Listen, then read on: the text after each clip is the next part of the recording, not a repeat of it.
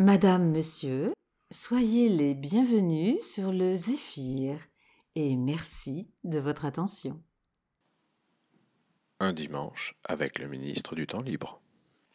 Avant cette proposition, j'avais été sollicité pour être ministre de la fonction publique. Euh, proposition que j'ai refusée. C'est Pierre Bérégovoy qui était venu me la proposer, parce que depuis euh, déjà plus de six ans, j'étais le seul qui était en mesure de réunir tous les leaders syndicaux qui, mhm. ensemble, ne se voyaient pas. Mhm. Ils avaient tous la gueule, avec des raisons plus ou moins valables. Le seul endroit où on se réunissait, c'était à la FEN, à la Fédération de l'éducation nationale, dont j'étais le secrétaire général. Et j'ai donc expliqué que ça ne me paraissait pas possible d'être ce ministre-là. Donc, pour, pour, moi, c'était terminé. Il n'y avait pas d'autres propositions. Euh, j'avais été très flatté de cette proposition. J'avais dit à Pierre, je suis très content, mais non. Et c'est donc François Mitterrand qui m'a invité un soir. Un messager est venu me porter un message de François Mitterrand me disant Je vous attends euh, rue de Bièvre. Bon, il était 11 heures du soir. Donc c'est François Mitterrand qui m'a proposé euh, ce ministère. L'idée de temps libre, me disait-il ce soir-là, il était dans, sa chambre, robe de chambre, voilà. Euh, c'est une manière de renouer avec Léo Lagrange, avec 1936, la gauche n'est vraiment pas venue au pouvoir avec cette force-là depuis très très très longtemps. Il y a quand même une sorte de, de, marqueur dans l'histoire de la gauche, c'est Léo Lagrange, les deux semaines de congés payés en 1936. Mhm. Donc l'idée de temps libre, il ne disait pas temps libéré, je préférais temps libéré, euh, est venue là.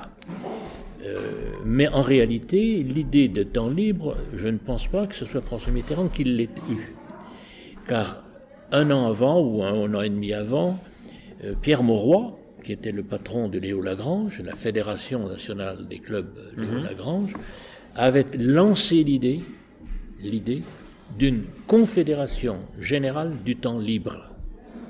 Mhm. Donc l'expression temps libre a été exprimé, a, été, a déjà été, existait déjà euh, chez Léo Lagrange à l'initiative de Pierre Mauroy. Je suppose que Mitterrand euh, a été conquis par euh, l'idée, puisque Pierre Mauroy n'était pas encore Premier ministre, mhm. et qu'il l'a reprise à son compte. Voilà, donc c'est François Mitterrand qui m'a proposé l'idée du ministère du Temps libre. Ensuite, j'ai appris, lorsque le gouvernement a été désigné officiellement, que j'étais ministre du temps libre, ce qui m'avait été proposé. Enfin, j'avais demandé 24 heures de réflexion, j'ai dit oui. Et c'est en écoutant à la radio la composition du gouvernement que je me suis aperçu que on me mettait sous ma responsabilité une ministre déléguée à la jeunesse et au sport, mm Edwige Avis, mhm.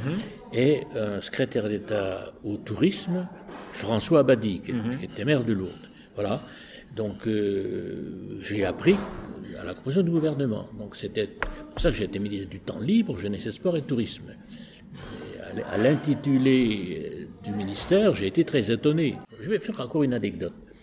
Euh, mon premier déplacement, ça a été au Grand Pressigny. Il y a des recherches euh, sur, les, fouilles préhistoriques. Et en allant dans la rue avec tout, tout l'équipage qu'un ministre a derrière lui, c'est un peu rigolo, il y avait une dame devant sa porte. dame, je veux dire une vieille dame, plus jeune que moi aujourd'hui, hein, qui était là et qui regardait euh, placidement le défilé. Je m'arrête, un nouveau ministre s'arrête, je dis bonjour madame, je suis le ministre du temps libre, elle me regarde, elle ne dit rien, elle s'en fout. Et puis je lui pose la question imprudente, madame, pour vous, qu'est-ce que c'est que le temps libre? Elle me répond, monsieur, le temps libre, pour moi, c'est un temps vide entre deux temps de travail. Quand on est un ministre qui a des idées, qui semble avoir des idées, ça ressemble à une véritable claque. Le temps vide entre deux temps de travail. Et j'ai compris que mon boulot, ben, c'était de donner un sens à ce temps vide pour qu'il ne soit plus vide. Qu'est-ce que c'est que le temps libéré?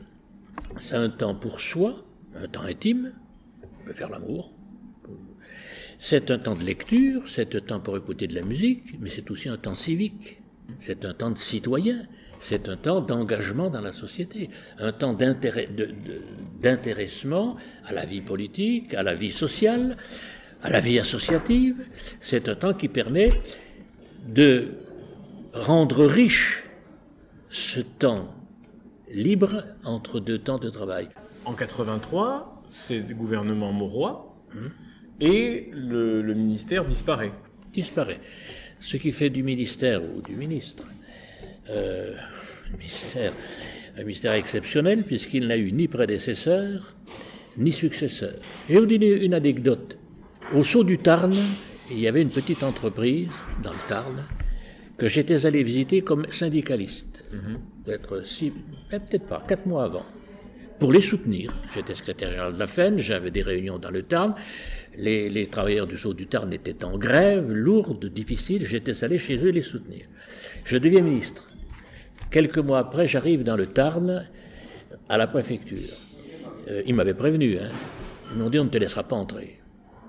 C'était les syndicalistes que j'avais vus, on ne te laissera pas entrer. Et euh, alors je leur ai dit, mais moi je vais forcer, pour faire semblant, symboliquement, les, les copains que j'avais rencontrés quelques mois avant m'empêchaient de rentrer dans la préfecture. J'ai essayé de forcer pendant 30 secondes. Et puis je suis passé avec la police, euh, ils sont, ils sont venus dans, ma réunion, on a bu le coup ensemble après, bien sûr. Mais symboliquement, je voulais dire, tu étais syndicaliste, tu nous as soutenus. Aujourd'hui, tu es ministre, c'est fini. On t'empêche de rentrer, tu n'es pas l'adversaire, mais tu es un autre interlocuteur. Et j'ai compris là que quand on devenait ministre, eh bien, les choses changeaient radicalement, y compris mais pour des gens qui sont au chômage. Ce qui fait qu'il me disait à la fin, mais tout ce que tu as dit sur le temps libre, sur les vacances, sur le- ce qu'il faut aider, le tourisme social, on est d'accord. Mais nous, on va nous faire nos emplois. Est-ce que tu crois qu'on peut parler de vacances?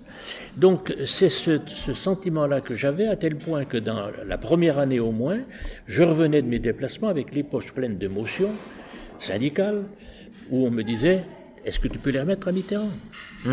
Alors, au bout d'un certain temps, je les remettais au cabinet de Mitterrand. On m'a dit Écoutez, euh, écoutez ou écoute selon les interlocuteurs, t'es pas là pour ça. T'es pas là pour ça.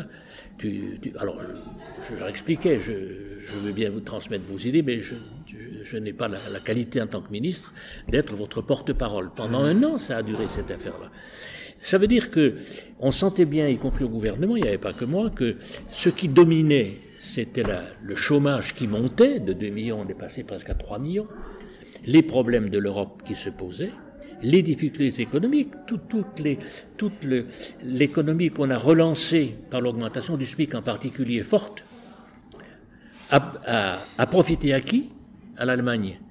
Car la France importe énormément de matières premières, notamment pour ce qui est de la vie courante. Ce qui fait que euh, petit à petit, l'idée de temps libéré, l'idée de temps libre, euh, d'équilibre de la vie, euh, tout cela est passé au second plan et le ministère a, a disparu. C'était trop tôt parce que ce ministère, il y avait la cinquième semaine de congé payé, on l'a faite. Et j'ai moi-même euh, travaillé pour que cette cinquième semaine de congé soit dans le Code du travail, en dehors des quatre semaines qui existaient déjà, pour ne pas allonger les vacances d'été, puisque je voulais qu'on ne ferme pas les entreprises. Je voulais réduire les vacances d'été, ou en tout cas les, réduire de telle sorte qu'on ne ferme pas les entreprises, donc on étale les vacances dans l'année. Donc la cinquième semaine de congé payé, elle est à part. On a fait effectivement la retraite à 60 ans, mais ça c'est pour le troisième âge. Le seul projet que je pouvais mener se reposait sur les 35 heures. On ne les a pas faites. On n'a fait que 39 heures. On peut ajouter un autre argument. André Henry n'a pas su vendre. Il n'a pas su faire son boulot. Il n'a pas su imposer. Et bon, on peut aussi. Le ministère a disparu, mais le seul moment où il aurait pu être euh, relancé avec, je veux dire, euh, une, explication politique et économique, c'est avec Martine Aubry. Quand Martine Aubry a fait les 35 heures, elle les a faites. Là, elle les a imposées, euh, vu le chômage.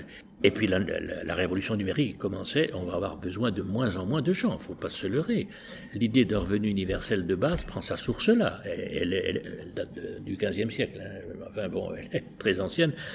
Mais enfin, elle prend sa source là. Mais quand Martine Aubry était ministre du Travail et qu'on a fait les 35 heures, qu'elle a imposé 35 heures, là, il y avait la place pour une politique du temps libéré. Je dis le temps libéré parce que son père, Jacques Delors, a, a écrit maintes choses sur la notion de temps libéré. Je pense que la notion de temps libéré est meilleure que temps libre, mais peu importe. Là, les 35 heures étant réalisé, on aurait pu imaginer une politique qui donne aux municipalités et aux associations les moyens de développer des activités de temps libre, de façon à ce que le temps libre ne soit pas un temps vide ou un temps récupéré.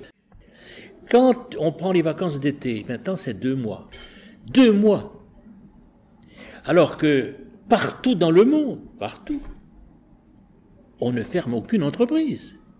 En Allemagne, on ne ferme pas les entreprises. En Espagne, ils ne ferment pas les entreprises. Quand Mercedes change de modèle de voiture, la chaîne ne s'arrête pas. X succède à Y, point, c'est tout. Il y a l'école aussi chez eux, il y a les vacances scolaires. Comment ils font? Ils étalent les vacances des, salariés du 1er mai jusqu'au 30 octobre. Et ils utilisent la météo qui, sur 30 ans, vous pouvez prendre 30 ans à partir de n'importe quelle période. Il n'y a que quelques rares exceptions. Le meilleur mois de l'année, c'est juin le premier. Le deuxième, c'est juillet. Le troisième, c'est septembre. Mhm. Et le quatrième, août. En France, c'est le mois d'août. Stupidité complète.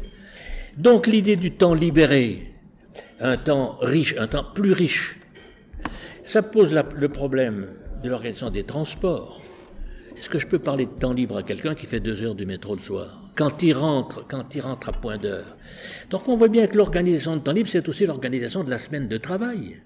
Est-ce que le temps libéré, c'est le dimanche plus le samedi plus le vendredi après-midi? Ce qui faisait bien rire les Japonais qui venaient me voir, me disaient, vous êtes fous. Est-ce que c'est pas un jour, une heure de moins chaque jour? Ah oui, mais alors la, la tendance, le mouvement, la foule, c'est si on donne 5 heures, vendredi après-midi. Et on ferme les entreprises?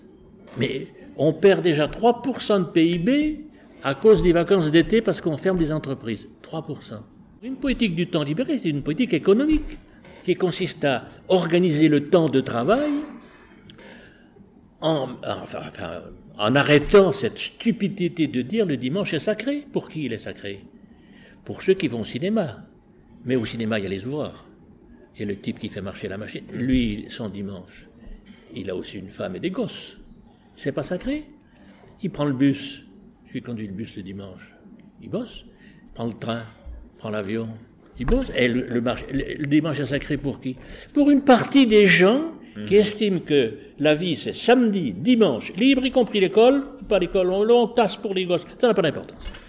Pourvu qu'on libère. Ah ben non. Ah, une politique du temps libre, c'est une politique qui est un peu coercitive. Ça, c'est sûr que c'est pas abraçons-nous. Non, non, c'est une politique économique.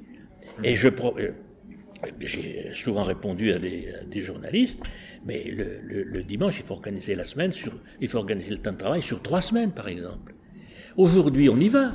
La loi Macron sur les, les dimanches, l'ouverture mhm. des dimanches, ça marche, hein alors évidemment, on s'organise. Il y a des compensations, très bien, mais les compensations, tout le monde y gagne, c'est gagnant-gagnant. On y va vers donc le temps libre, chacun organise son temps. Ça veut donc dire que l'organisation du temps de travail doit être conçue de telle sorte que, euh, à côté du temps libre, les entreprises françaises ferment le moins possible, c'est-à-dire perdent le moins possible d'argent.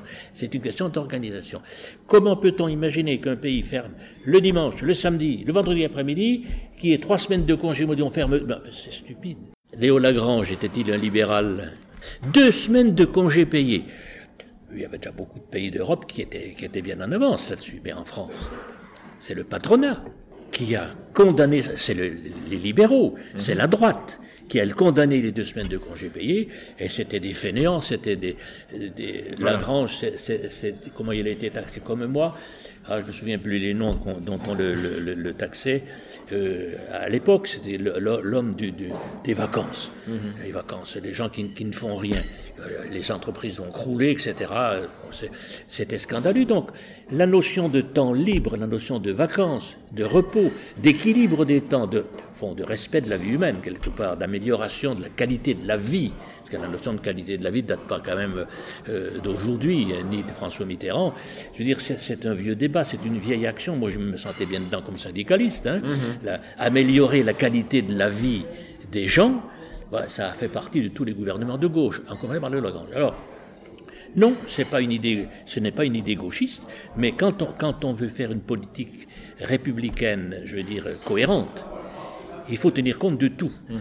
Donc aujourd'hui, quand on regarde pourquoi les entreprises ferment, c'est parce qu'on ne sait pas organiser le temps de vacances comme les autres pays le font.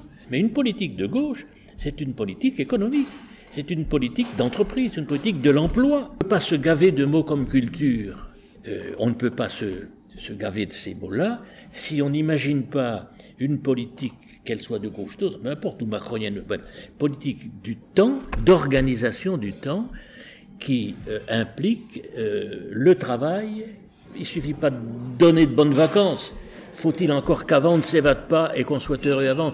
Plus heureux, je pas un utopiste, hein, je, sais, mais il faut toujours un, peu d'utopie quand même. Hein. Bon, et, bien, une politique de gauche euh, sur le temps libéré implique un petit peu tout cela. Voilà, c'est sans doute aussi pour cela que le temps libre a été mal compris, parce qu'on a peut-être imaginé que le temps libre, c'était les vacances. Plus de vacances, point, c'est tout, le reste, vous n'en occupez pas. Eh ben non. Eh ben non. Mhm.